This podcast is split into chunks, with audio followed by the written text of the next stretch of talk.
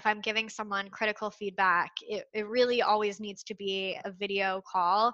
If I can't do a one on one meeting with them, I will literally just record a little video of myself talking and email it to them because, like you said, the context is so important.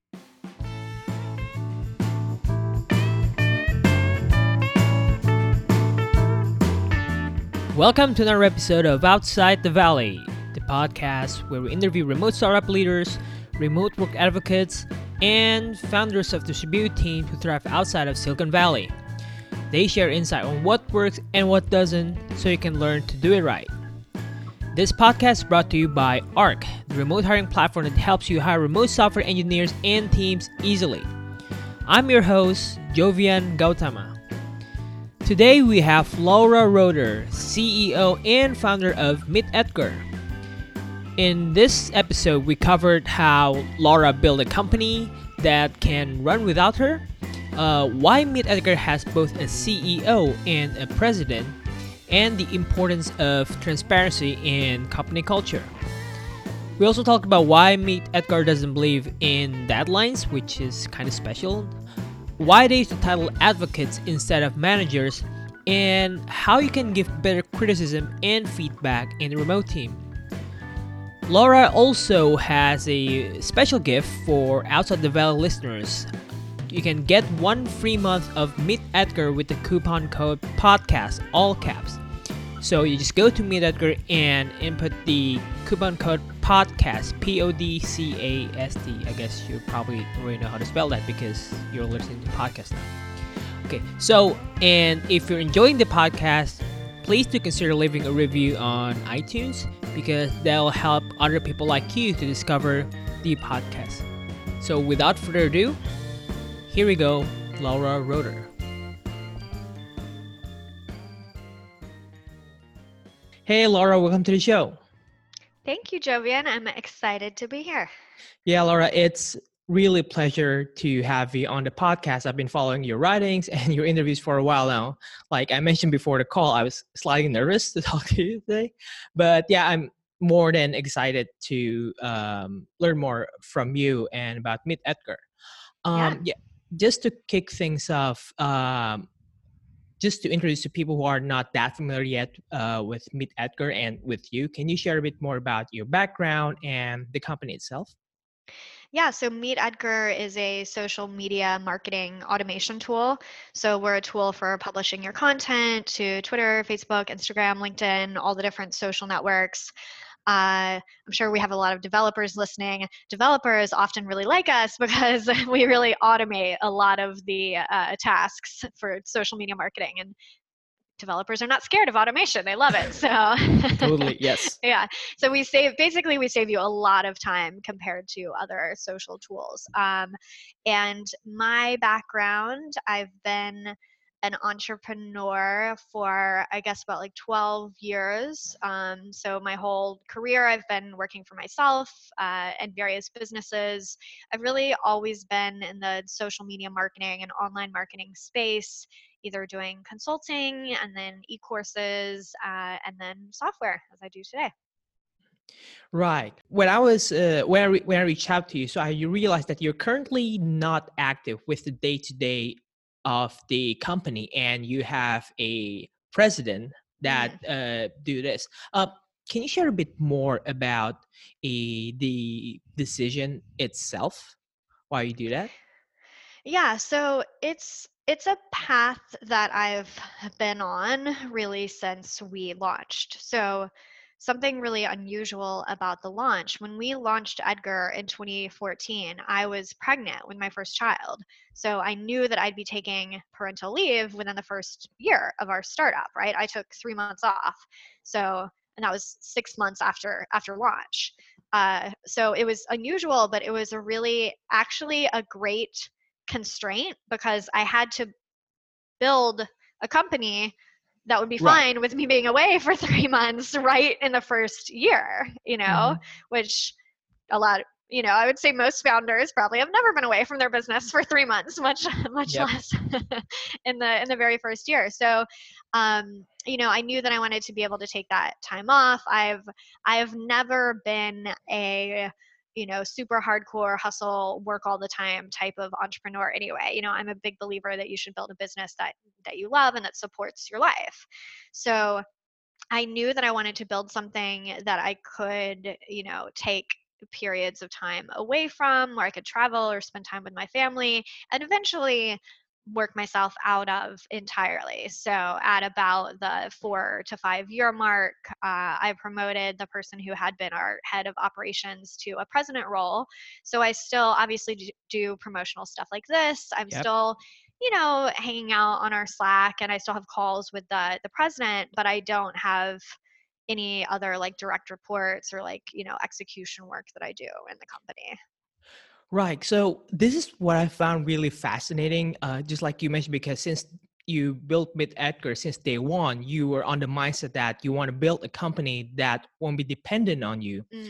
on the long run. Because so um, a while ago, I talked to uh, Liam Martin, the founder of a startup called Time Doctor, mm-hmm. and he's also the organizer of Friday Remote, which you were um, was a podcast interviewee. Mm. All right. So we're talking about the evolution from the so-called entrepreneur to executive. Like basically, there's a lot of entrepreneurs that just cannot let go yeah. of doing day-to-day stuff. If they're under your position, right, that you know, um, can I help you with something? Um, I'm not doing anything right now, and they just can't let go. But I just totally find it fascinating because, like you mentioned, you strive for build a company that okay, how can this company run without me?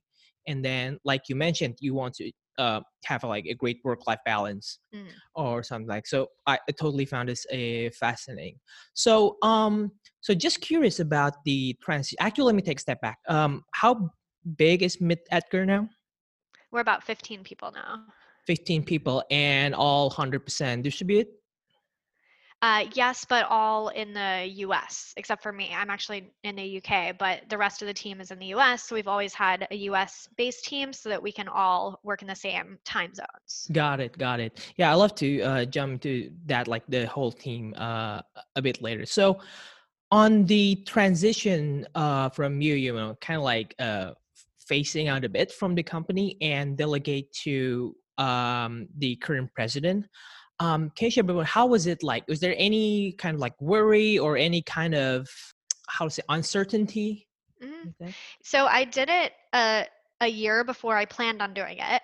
So, you know, she and I had been talking about it, how this was a role that she'd like to move to at some point, And I had sort of told myself, I remember I told myself, okay, in September 2019, that's when she'll start. And I was thinking that kind of a year before, like September right. 2018. I'm like, then, you know, I'll have a year to kind of train her and we'll get her ready for that role.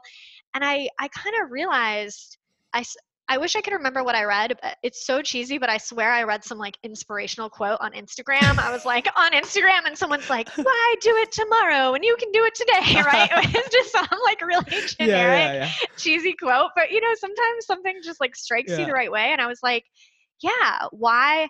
If this is something I know that I want, right? I want to put her in this role and take myself out of this role why am I waiting a year? Because it's not like I'm going to disappear as soon as she starts. So, yeah. whatever kind of like training I imagine I need to do, which of course was very vague. If you'd asked yeah. me, like, what's that training? I'm like, I don't know. We just yeah. need to talk. and like, this is, she's been with the company since day one. Like, I've oh, been oh, wow. working with her really closely eh, since we launched. So it's not like she doesn't, you know, know what's going on. She had always been in charge while I was on leave, right? Like she was plenty prepared. So I just realized like, well, whatever this vague idea of training that I have, I mean, wouldn't mm-hmm. it even be more effective once she's in the role because then it's not theoretical anyway. Then she's coming to me being like what do i do about this? And it's like here's here's what i would do instead of like maybe someday you'll find yourself in this situation you know? So yeah so i just talked to her that day and i'm just like let's like it's it's time. It's time now. Let's let's just do it. So um you know it just i think it just shows that you're never you never feel totally prepared and totally True. ready. You just have to you just have to make that call and and go for it and see what happens. Right. So when you decided that one day you'll be transitioning um, to be less hands-on um, as the process goes did you share this gradually to the whole team well, it was always it it was always kind of the role that I had with the team. Like I said, I ah, wasn't I, I, was never that founder that was like first in, last out. Like Got I it. worked after the first leave, I was just working part time. So people were always used to me and I'm I've just I'm not a micromanager. They weren't like, oh, Laura's like double checking everybody's work with everything. People were used to me having kind of that distance, so mm-hmm. it was it, it, was a very natural progression. Got it. Amazing. I'm just curious. Like this is a very trivial question, but h- mm-hmm. how did you guys um, um, decide on the name the name of the title of president? Yeah, it's kind of funny, isn't it? So. yeah really it's just i mean you know it's sort of arbitrary but we don't have any quote unquote c suite titles yeah. at our company yeah. and like we also don't use vp titles so it's like okay I don't think like CEO is quite right. And she's also not, some people use like general manager, but it just sounds like, I don't know, it sounds very retaily to me to have a general manager. Yeah. So it, yeah, so we just decided on president because it sounds like it, I wanted it to be clear that she's the leader of the company. It's not like mm-hmm. I'm the leader and she's the mm-hmm. operator, like she's the leader. So yeah, we just chose president, but it's definitely mm. kind of arbitrary. Yeah. So I noticed it a while ago. Uh, did you realize that in a lot of bigger startups, there's a lot of vice president, but there are no presidents? yeah, like who, who's the president? Everyone's president? the like, vice. like there's only Joe Biden here, but there, there's no Obama. Like this kind of weird. All right. Um. So now currently you are more like um hands off the company. You mm. also like this year you opened a strategic coaching uh, consultation, and why did you decide to do that? Well, so there were there were two reasons. Um, mm-hmm. One is that I had time. Like seriously, I was just like, what do I what do I do with myself? I mean, you kind of mentioned that a lot of people have this time, so they start right. like digging in and micromanaging the business. So right. I think it's true that you have to give yourself something else it's the outlet. Do. Yeah. Right.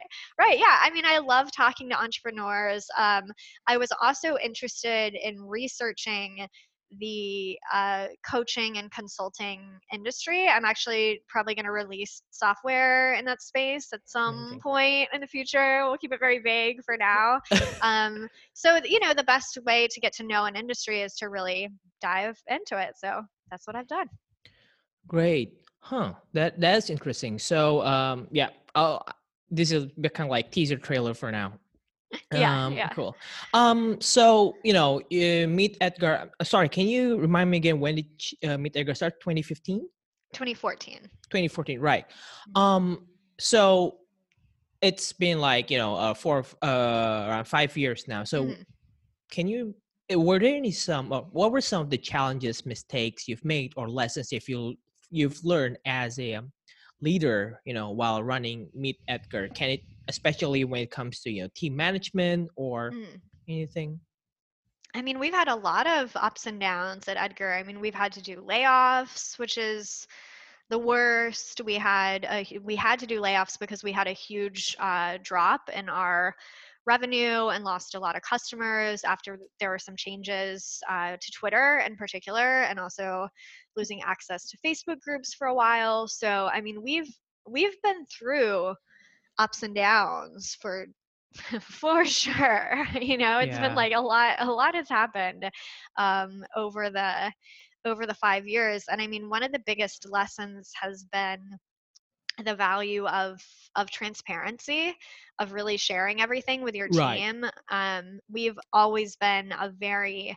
transparent company we share all of our financials aside from individual salaries uh, you can see like honestly you can kind of ballpark it because if you if you really want to dig yeah. you can kind of find like this is a development team salary and you yeah, know how many people are there right yeah. um and we actually we do like we like people to have some sort of ballpark of how much different roles are paid because my point of view is like you never want to be shocked i don't want someone who is in a customer service role to be shocked that a developer makes more than them. A developer does make more than them. That shouldn't be a secret, you know. Yeah.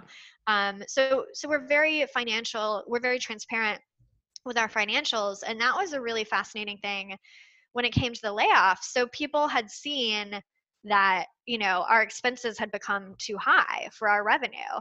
So when we did lay people off, a lot of the people that were affected, it was definitely negative for them. But they were like you know, I've been looking for another job because I saw I saw that the finances weren't going well.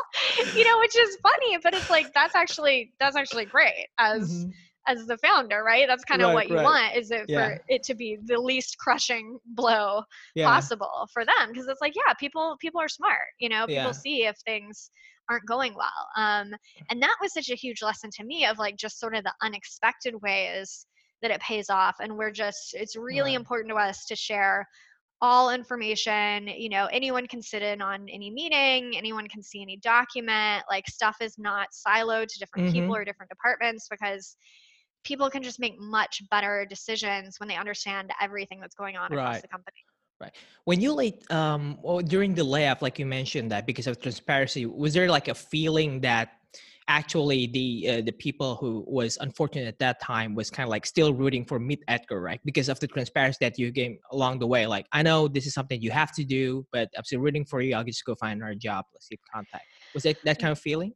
It really, yeah. I mean, I got positive emails from I think every single person um, that was Mhm. affected because we also gave severance. We gave Oh, yeah. um, two month two month severance, which you know in America you're not required to give anything. Two months is kind of considered a, a pretty good amount. So people really appreciated that we did that, that we made the decision early enough to be able to do that. So yeah, I mean, I'm pretty happy to say that I've really maintained. There's also been people that I've let go over the years that I've also maintained really positive relationships with because that too that should never be a surprise right if you're Mhm. fired from your job it should not be a shocker that day there should be lots of conversations leading Yeah. up to it where you know that it's it's not a match so that's that's been the case Yeah, Yeah, totally. Um, so right, just before the call, I mentioned to you that I kind of scroll up uh into your Twitter feed. So that's how I do research, by the way. Um, so you there is this um you mentioned about you know not delivering criticism on Slack, which I totally understand because I Mm. think there are times where um uh, my manager, my boss, kind of like say this on Slack, but it out of context and in the in text it sounds like severe it sounds really bad Yeah. but when you talk it out um it's it's actually not that bad so i'm just curious it's kind of leading this curiosity about your uh one-on-ones with Mhm. your team members like uh, you know delivering criticism or praise and whatnot so can you share a bit more uh how do you do one-on with your direct reports. So I yeah, I'm definitely a believer in praise in public, criticize in private. So I try to do a lot of public praise on Slack where everyone can Mhm. see it. Um, but yeah, if I'm giving someone critical feedback, it, it really always needs to be a video call.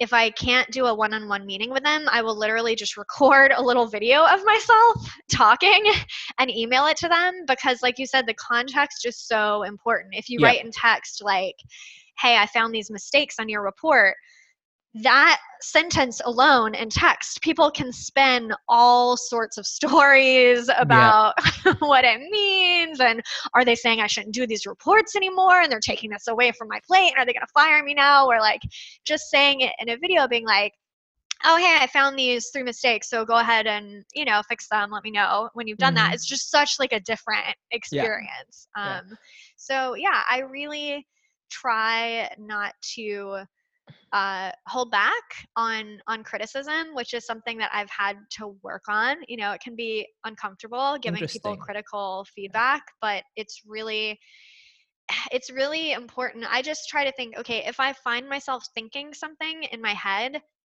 I need to share it with them. I mean, unless I'm just venting, right? Which we all we all have like bad days where we're Yep. like Jovian. He what that guy's the worst. Like you know, you shouldn't share that. Yeah. But if you're seeing if you're like, oh, like Jovian made this video and I wish he had like made it faster. He takes too long to get to the point. If I'm watching the video thinking that, like I should share that with you because I have something useful for you and useful for the whole company to True. to make our work better. So Mhm. Um, I am, you know, direct with people. I do share critical feedback in a kind way, not in a, Yeah, you yeah. know, an aggressive way, but with the idea that we're all like, you know, we're all working together doing our best. So we all want to improve what that is. Yeah, I do find it interesting though, like you mentioned, like the context or the media where you trans uh, transmit the feedback is super important, Mm, especially when you are the CEO, because in any way your voice will be the loudest Yes. for me, I tend to think about the negative part. And Uh-huh. probably if you slack me, like, okay, that's it, I'm going to fire. Like, probably reply you with like, Right. okay, when's my last day? when's my last? I'm turning back my um uh, company laptop. Um, so yeah, it's it's totally important. I think this is also something. So I talked to um a a, a startup founder named uh, Justin Mitchell. Uh, he worked for uh, not he worked. He found a startup called Yak Chat. It's basically you can send voice message Mm. uh, via um, um, on Slack and or other on, on the app itself.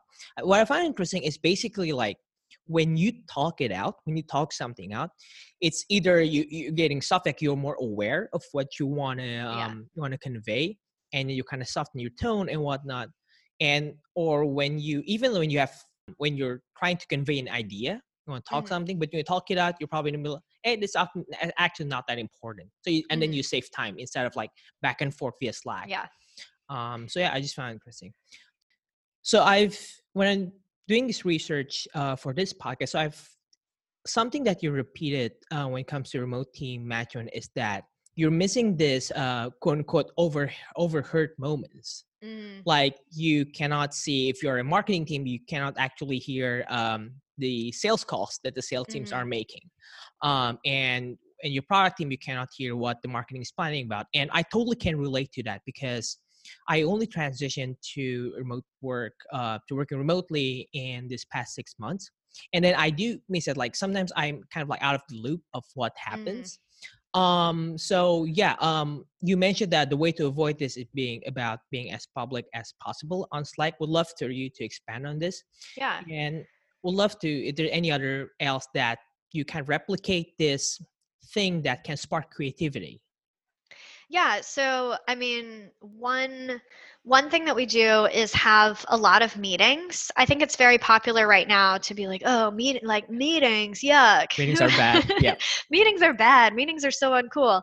But especially being remote, you know, having a company-wide meeting every week where everyone's there on video discussing what's going on with the entire company, I think is really important for keeping people on the same page because Eh, like you kind of you just you really have to put it in front of people. Like if you're like oh well you know what? Our marketing agendas are public and anyone could go look at them it's like well Oh. yeah but like what developer has plenty to do? They're not going to spend their time like going to look at the agenda for a marketing meeting. I mean i do think it's important that all that stuff is available and easily accessible which it is but it's just like you know how many people are actually going to do that? Whereas if it's like okay well, we have a company-wide meeting everyone's sitting there you can be thinking about someone else, something else, but hopefully at least part of your brain is a Yeah, little yeah, yeah. engaged in hearing the update from ops and marketing and development, you know? So I think a lot of meetings are important. We also uh, really try to limit private messages. So this one is interesting because there's just been, as we're recording this, this big controversy from Yep. the company Away Yeah. where they had the same rule about no private messages and uh, things did not go well for that. Yep. you know, and this, that is this rule was was sort of blamed for I'm it. just grabbing my popcorn, like just saying on Twitter, oh, Yeah. this is what happens right now. Right. Yeah.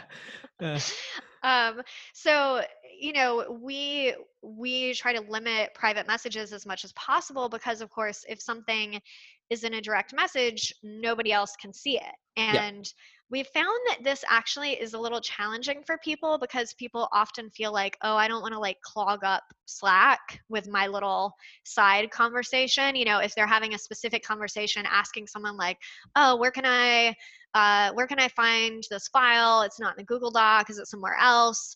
But little things like that, if you put them in a Slack channel, you can search for them later, or other people can right. see, like, oh, I thought we didn't have that file anymore, but now she's talking about it. Do we still use that? Like, there's just a lot of little connections that happen when people can see Yeah. everything. So I think that no private messages rule is a really good rule. Yeah, I think people kind of like underestimate this um, subconscious creativity that comes. So that's why if you're in the office, like over here, like Yeah. the vibe, and I think you kind of get replicated by being public, um, as public as possible on Mhm. uh, Slack message. Um, cool. And just curious, like, um, what are some special or fun things that you guys do at Meet Edgar, Edgar to keep the uh, culture great? So, you know, it's always challenging being remote. You're always trying to find little ways that you can connect. Um, one that we've done that's fun is watching a movie together. So, like, all watching the same movie at the same Right. time and then doing like a little group chat about about the movie. A lot of this stuff honestly feels really cheesy, but you know, it's just kind of what you have to you have to do in Yeah. a remote company. Yeah. So that's so, so so um a movie. Anything else, or just like small stuff?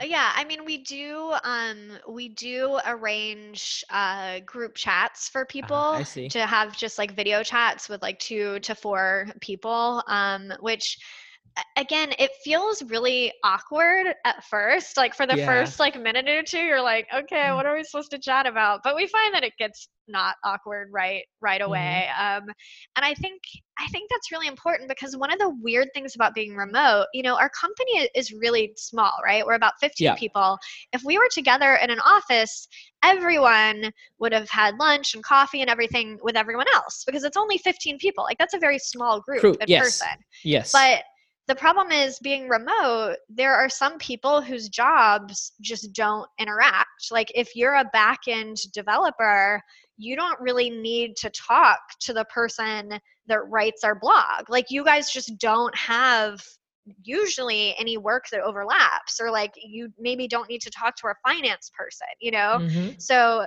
it's really important that you're creating these opportunities. And of course we do have in-person meetups, but you can't you can't just rely on Yeah. that. So these casual chats and movies and stuff like that is just a way to make sure that the you know the finance person and the designer are getting a chance to get to know each other because they might not get that chance. hmm That is interesting. Um, so what we do in ARC is basically we are like around thirty people now. Mm. So what we do is so we are like a hybrid team. Like a lot of us are co-located in Taipei, Taiwan, but some of them are distributed in North America.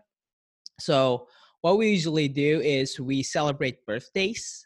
So let's say if you are a June baby, and after you your birthday, we will celebrate by, celebrate by the May baby. People who born in May are responsible to help you Ah. just do like a really small thing. Uh, So when we are celebrating the um, the um, the birthdays of people who are remote, we are basically just using you know Zoom or using Owl. I just create like some bad like Jeopardy quiz like online where people can participate on Slack. uh-huh. Like okay, like for example, like who wants to be a millionaire? Okay, ask the audience, and then ask the audience, and people just put their emojis on Slack, and these are the these are the answers. So yeah, Uh, just uh just small things like that uh, but you mentioned you have an in-person meetups though is it like a whole team retreat yeah, whole team retreat we've done sometimes once a year, sometimes twice a year. mm-hmm. so was it like really um oh were you like very hands-on in like ma- not managing like uh arranging the trip or no That is not my skill set. I don't help at all. Yeah.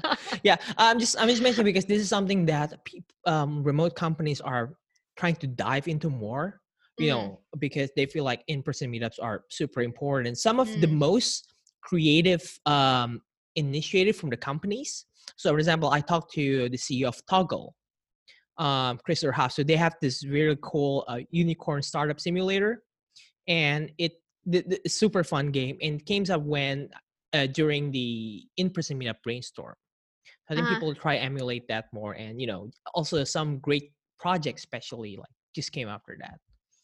Yeah, Um, you know, something that we found is important for our in person is not to be overscheduled because I think when you first do them, you're like, here's the breakfast, and then here's the work day, and then here's the activity, and then here's the meeting, and then here's drinks, and here's dinner, you know, and like these are all people that choose to work alone from home, you know, like not everybody wants to spend all day together, you know. yeah So now, like, we have time at, every day. We have at least like two or mm. three hours, kind of in between like the workday and dinner.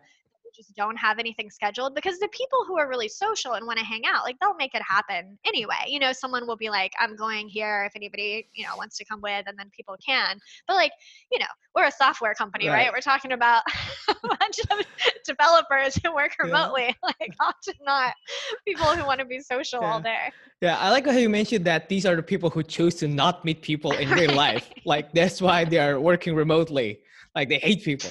Um, no, just kidding. But yes, I, that's funny, hilarious. But I, I did see some degree of truth in it. I, I forgot, um, I forgot which company. They basically, um, again, like on their meetups, they have this like free time. They even get their budget. Okay, mm. give you like a couple, couple hundred bucks. Do what you want to do in this beach. Mm. Um, just don't drown or something like that.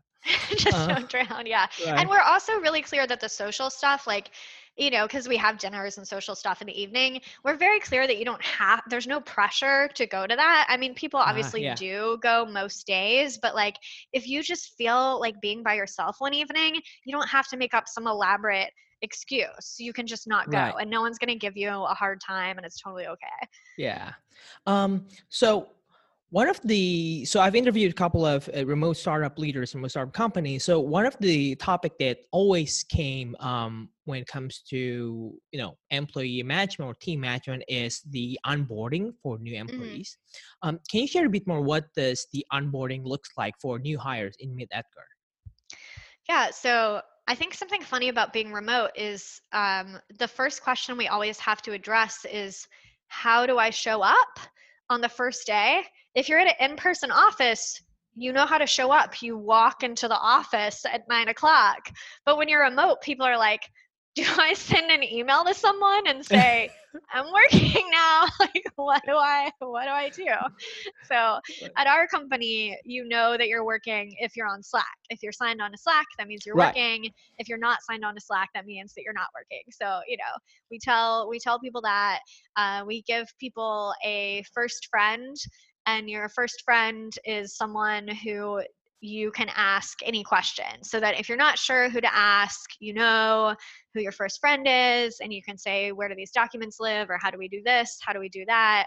We try to give people a really thorough tour of all the departments and not just their mm-hmm. department so they're understanding you know kind of what is like our basic marketing strategy what does right. our development process look like like how do we handle finances at our company because we are a small company so you yeah. can kind of get to know everyone and get to uh, understand everything and we give we give people a lot of time like the first week we assume that you're just going to be like chatting to people poking around you know reading through documents reading through meeting notes. We don't start off with like here's your project on the first day. yeah. You mentioned about like giving uh, quote unquote tours like for the uh, new hires. So what does this tour entail? Is basically just like let's say there's a lead developer that just go like one-on-one call with you and present you with like 30 uh, minutes something like that yeah, so yeah, a lot of it is one-on-one calls with people from all over the company and they might kind of show you things that you can explore more on your own. So yeah, you might have a call with someone from our customer service department and they're like, "Here's where our help docs live. Here's how we kind of think about constructing them. Here's like the resources that we use when we make them. You know, you can read through more of them later. Here's like the top questions that our customers have. Here's the pages that get the most views. Yeah Right. So yeah, um, Meet Edgar is a very small company. So before I, so when I did, again, when I was doing research, I was like, can I probably guess you'll have like 25, 30 people at least. Mm.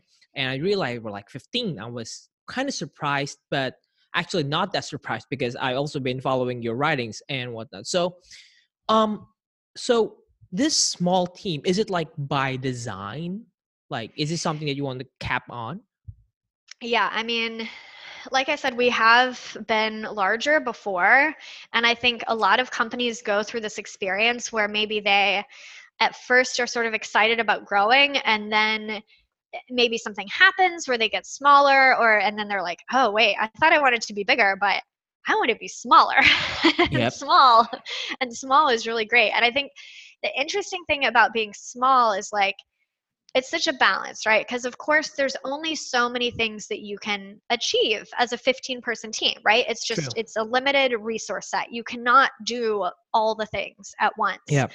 But almost everyone prefers smaller teams. Like it's very unusual to meet someone that's like, I'd rather be on an 80 person team than a 10 person team. Most humans enjoy how smaller teams operate. Mm-hmm. So we're definitely a company that wants to remain very small. We are happy growing a bit slower and having a smaller team or we're happy never being you know a 500 million dollar company that's not Yeah. really the the path that we're on Yeah. So, yeah, I think you, you nail it uh, on the head. Like, I think lots of entrepreneurs like being in a small company, but most of them don't want to admit it right because they feel like, oh, everything is about scaling. Um, so I listened to this rework podcast with a uh, from Basecamp, like uh, David Heinemeier Hansson, the CTO of Basecamp, was talking to the CEO. Oh no, the CEO, sorry, the founder of 1Password, Dave Teare. So they were Mhm. talking about uh, DHH, uh, which is David Heinemeier Hansson, talked about stories like a lot of he heard a lot of stories about um, startup founders that just don't feel like they don't love their companies anymore just because it grown too Mm. big and they prefer when it was smaller they don't find the joy in it so again yes I, I totally agree i feel like most people especially okay one of the things that comes to mind especially when you're building a remote company when you grow bigger it's like you have 100 people it's really hard to scale again with the process and documentation and whatnot so the the the so-called like communication debt will just or the Mhm. process debt will just stack up is there any particular thing that you think meet edgar does really well or emphasize more compared to other companies when it comes to culture or something that you personally really quite proud of? Our our working hours. Um it's it's sad that this is a point of differentiation but we work 40 hour work weeks every week there's no exceptions to that there's Yeah. no crunch time um you know our team has four weeks vacation which again in america is considered a lot and um we don't work on the evenings or the weekends. So that means that you will get no emails, there will be no Slack messages. It's just not it, it's just not what we do. Um, Yeah. And I think it's really important to be able to give people a job that they can really enjoy and work really hard during the workday, and then they can unplug and be and be off. hmm Yeah, I think again, uh, it's a lot of. I think a lot of remote companies um, are, are proud of. For example, companies like Basecamp, they're a huge proponent of forty hours work, week. I think the Mm. main difference between Meet Edgar and Basecamp, like how they work, they you know they um they are the big proponent of a asynchronous work, and Meet Right. Edgar more synchronous, which is Yeah. totally fine. What works for you? Um, right, and another thing that I want to uh, talk about today is basically the thing that I'm super interested about because I don't think I'm really good at it is about processes. Mhm. Um, so how do how does the Meet Edgar team go about documenting stuff in in general? And yeah, I just want to start with that first. So we use um, Tettra for our company wiki. I think they're a really great product. Uh, and we have a company wiki, which I assumed that every company did, but now Yeah. I've come to find out a lot of companies just don't have like any I think documentation. it's, it's more like they have it, and- but they're just too lazy to update it. Like nobody Yeah. knows when to update it, right? Right, right. So yeah, we use basically like the the company wiki is used for things like processes or like directories or things that don't get updated very much and then google docs is used for more living documents or more like um eh, you know like if there's a series of emails like the actual copy of the emails will live within google docs so it's Right. not like an you know it's kind of the actual work not like the the overview of something and then we use a lot of um just like pinning in slack channels is also just a really good Ah. way to organize things so interesting, yeah. every department in their slack channel they have like um, usually a little kind of short list of what their priorities are and then that might be linked to like a you know document where it goes more in depth or it might just be a little slack note like here's the top three things for us right now. There's going to be a link to their meeting agenda notes so that everyone can find that easily. If there's like a big project that they're working on right now there's going to be a little overview of that pinned so um, we found that's a great way to organize information too Got it. So is the uh, team lead, or in your case, it's called team advocates, I think, like Mhm. marketing advocates, are Mhm. they the one who are somewhat responsible to keep uh, that intact? Yeah, they're responsible for it. We also have uh, someone on our operations team who is kind of like a helper for the entire team. So she'll help kind of remind, she'll kind of look around and be like, okay, you don't have your priorities updated, you know, go ahead Yeah. and fill that in here. So she kind of helps remind people to do that. hmm I think this role is really underrated, especially in remote companies. I think there's someone that has to just go and like, okay, is this updated or not? Um, there's someone that has this, you know, this focus. And oh, by the way, I just want to just sidetrack a little bit. Um, the team leads in MeetEdgar is not called managers; it's called advocates, right? Mhm. Um, can you share a bit more why advocates?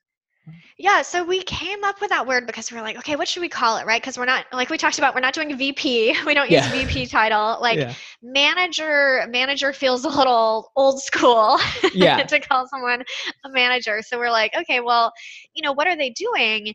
They're really advocating for both their team members and they're advocating for their like department and the company. So if you are the customer experience advocate, you it, it's just sort of i think it's a way to emphasize the idea of you know what some people call servant leadership that the director or the manager is serving their team instead of the team serving the director so your advocate is advocating for you the members of the Yeah. customer experience team and is also advocating when we're talking with the leadership team of the company they're like hey this is why customer experience is important and needs priority and needs resources and all that Right. Yeah, that is interesting because as you're talking, like I realized the name advocate, like if someone called me like, you know, mar- marketing advocate, it's more like in a evangelist or something like this. Like Mhm. I'm not managing. I'm I, Right. in, in I mean technically I'm managing someone, but it's more like it's not like I look down at managing, but like Mhm. I advocate. I look up to the uh, to the C-suite, for example, that I want to advocate this stuff for my team, and this is the project that I propose, for example. Yeah. Oh, And and we wanted to have a word for it because we're also very clear that we're not a a flat organization. Like it's not, you know, a few years it's not so popular anymore, but a few years ago it was like holacracy is big, right? And being flat is big. And we've always been a company that's like, no, we're very organized in exactly what your role is. Everyone needs to know who their boss is because that's that's another thing that especially in remote companies i guess it's easy to just sort of leave everything very loose and we're Yeah. really a big fan of of clarity and just making making things really clear for people so if you're like oh well you don't you know everyone just takes ownership and you don't really have a boss it's like well then who determines my salary like can someone else fire me and it's like no actually you do have a boss we're just gonna pretend like no one knows who it is right, you know? right. so Yeah. we're not going to pretend. We're just going to tell you, like, no, this person is like in, you know, this person is your boss. So know that. But yeah, they're also advocating for you. Yeah, exactly. So I think this is a good segue to my next. Uh, the the next thing I want to talk about is, um, Meet Edgar, like you guys has uh, have no deadlines. Yeah. So we do still largely operate without deadlines. And the Mhm. reason why, so something to know about our company is we're totally self serve. We don't do any custom work. So that also means like we don't have a sales team, we don't Yeah. have any enterprise clients. We've never written a line of code for a specific client, right? So that means that we can be really flexible. Like, obviously, we work for our customers and that we create a product for them, but we never uh, promise any public deadlines for features or anything like that. I mean, we have an audience of developers here. I don't need to explain why. you Yeah. know, it can be a bad idea to Yeah. publicly promise a Yeah. deadline for a software feature. Um, so that means that we found that it's often more useful to be really specific about the scope of a project rather than the deadline. So if we're, you know, developing a feature, for example, getting really, really clear before we start on exactly what this means, exactly what it includes, exactly what it doesn't include. And then, of course, we all want to make sure we're on the same page as far as like, is this a one hour project? Is this a six month project? Yeah. Right? I mean, you need to have some idea of how long it's going to take. But the reason that we don't have deadlines is because we've found that you can't have strict deadlines and have a no crunch time culture, which is what we have, right? If you have a deadline, you're going to have to work overtime sometimes to make the deadline. That's just how it is. If you're like, it has to get done by Friday no matter what, well, you're going to have to work late Friday night sometimes to make that happen. And what we find is like, we're like, okay, this is what needs to happen. Like, we just had, um, we just released our our android app and you know we're a small team there was only one developer who was working on the android app it was just his project well he ended up having a longer vacation scheduled right when the project was supposed to be wrapping up that's just sort of how the timing worked out so it didn't finish until he got back from vacation that's just how it was and like it doesn't really matter you know? Mhm. like we hadn't promised to our clients that it was going to be live on a certain day. In the grand scheme of things it really doesn't matter if the android app goes live today or two weeks from today. If we had said no this is absolutely the deadline we would have had to say to him you know what? You had this vacation scheduled but guess what it ended up falling at the time where the project needs to be done so you can't take the vacation like if you want to have strict deadlines that's just what goes with it Mhm. so we're like we're going to have a clear project scope and then it's going to get done when it gets done Yeah, I, I do find it interesting because I find it interesting because on one hand, I feel like Meet Edgar is actually pretty structured when it comes to Mm. remote companies. You know, the um, I don't want to say strict, but like uh, uh, consistent working hours yeah and you know how people should be in Slack. But on the other hand, there's this not non-anxiety inducing like there's no deadlines as long and there's a there's a level of trust you i Mhm. trust you guys to do your uh, best work for Yeah. the company and when it's done it's done if it's not done i trust you will continue it uh you won't this app won't like like 10 years and it's not done like there's a certain level of trust on it and I mean, we would talk about it, right? If we're like, Yeah. um, this is taking a month longer than we thought it would. Like, what's happening here? Like, obviously, those conversations are are gonna Yeah. happen.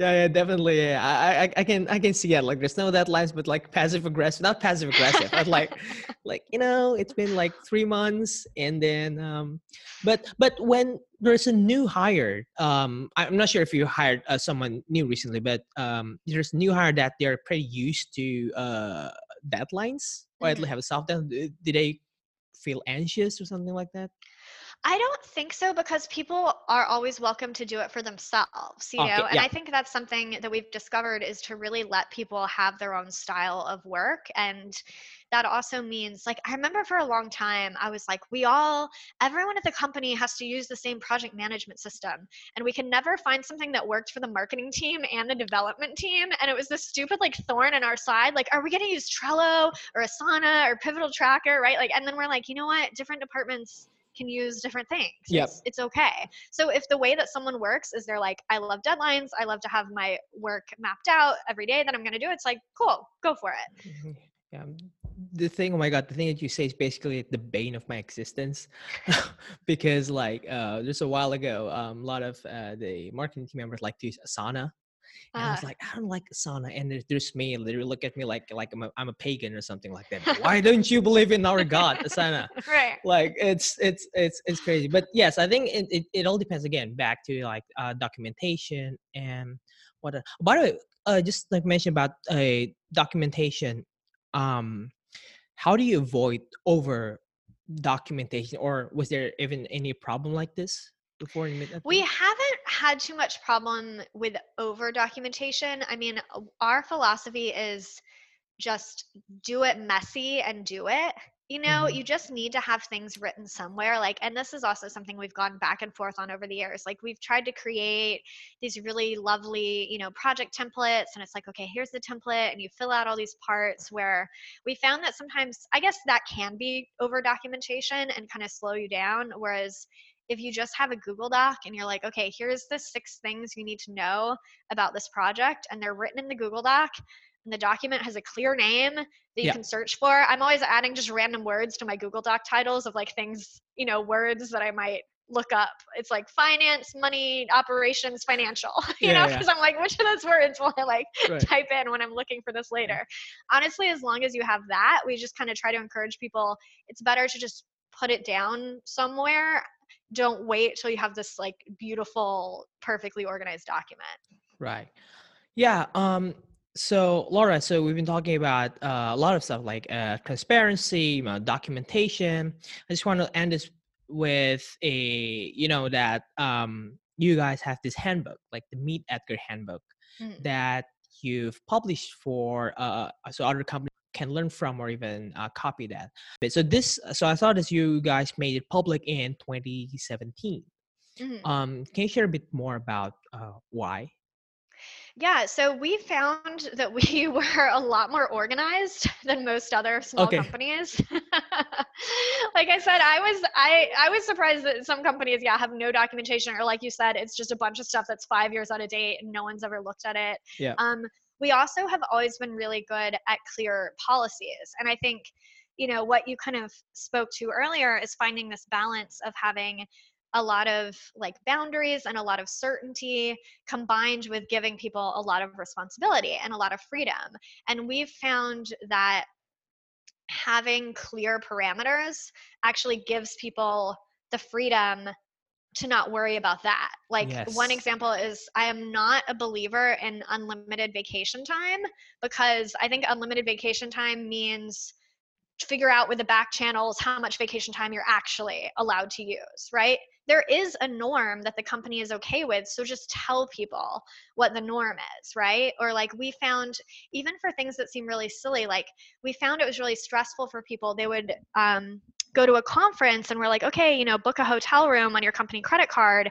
And people would feel really stressed about how much money that should cost. They're like, do I need to scour the city and find the cheapest possible hotel room? Or is it okay to stay in the conference hotel room that costs, you know, twice as much as the one down the street? Like, which one is okay? So giving people these specifics of like, we literally write here's how much hotel rooms obviously depends on the city but like here's the range of how much hotel rooms cost per night giving people that kind of information is very freeing and really allows them to focus on their work Yep. instead of hotel room stress. So we released the handbook because we found that a lot of companies felt really lost as far as like what should HR policies be? How do I especially for, you know, new entrepreneurs that are hiring their first few people, how do I do time off? How do I do sick time? Like what should the policy be? So we're like, we found some things that work pretty well for us and we have them documented. We'll just put it out there and share it with you. And we've had a bunch of emails from founders that are like, "Thank you. I just copied exactly what you wrote. Yeah. I just Yeah. took your handbook and I made that Right. my handbook. Mm. And obviously it'll evolve for them over time with their company, but we love when people do that. Yeah, I, I like the handbook because it's quite simple compared to other Mm. companies. Like some other company have their internal handbook, which is also great, but it's MeetEdgar's version is just simple. It's it's a one pager, right? It's a one pager, almost one pager. Yeah, I mean, there's a little more, but Oh, there's more. Oh my god, sorry. Yeah, but yeah, we try Yeah, we try to keep it simple and not like legalese, right? Just giving people the information that they need. yeah. All right, awesome. Yeah, so Laura, this has been an absolutely fantastic chat. It's really fun chat. So, um, where can people find you online? Yeah, so you can find Meet Edgar, M E E T E D G A R, meetedgar.com, Meet Edgar on the social media. Uh, we do have a coupon code for podcast listeners. It's podcast, all caps, get, gets you your first month free in Meet Edgar, podcast, all caps. And um, I blog at lauraroeder.com, or you can find me on Twitter at LKR. Yeah. So for the listeners, you can find all of these in the show notes. And don't forget to follow Laura and Medium and Twitter. And she has this three letter media uh, Twitter handle. So you know that she's legit. Um, so yeah, Laura, thank you so much again for your time. yeah, thank you.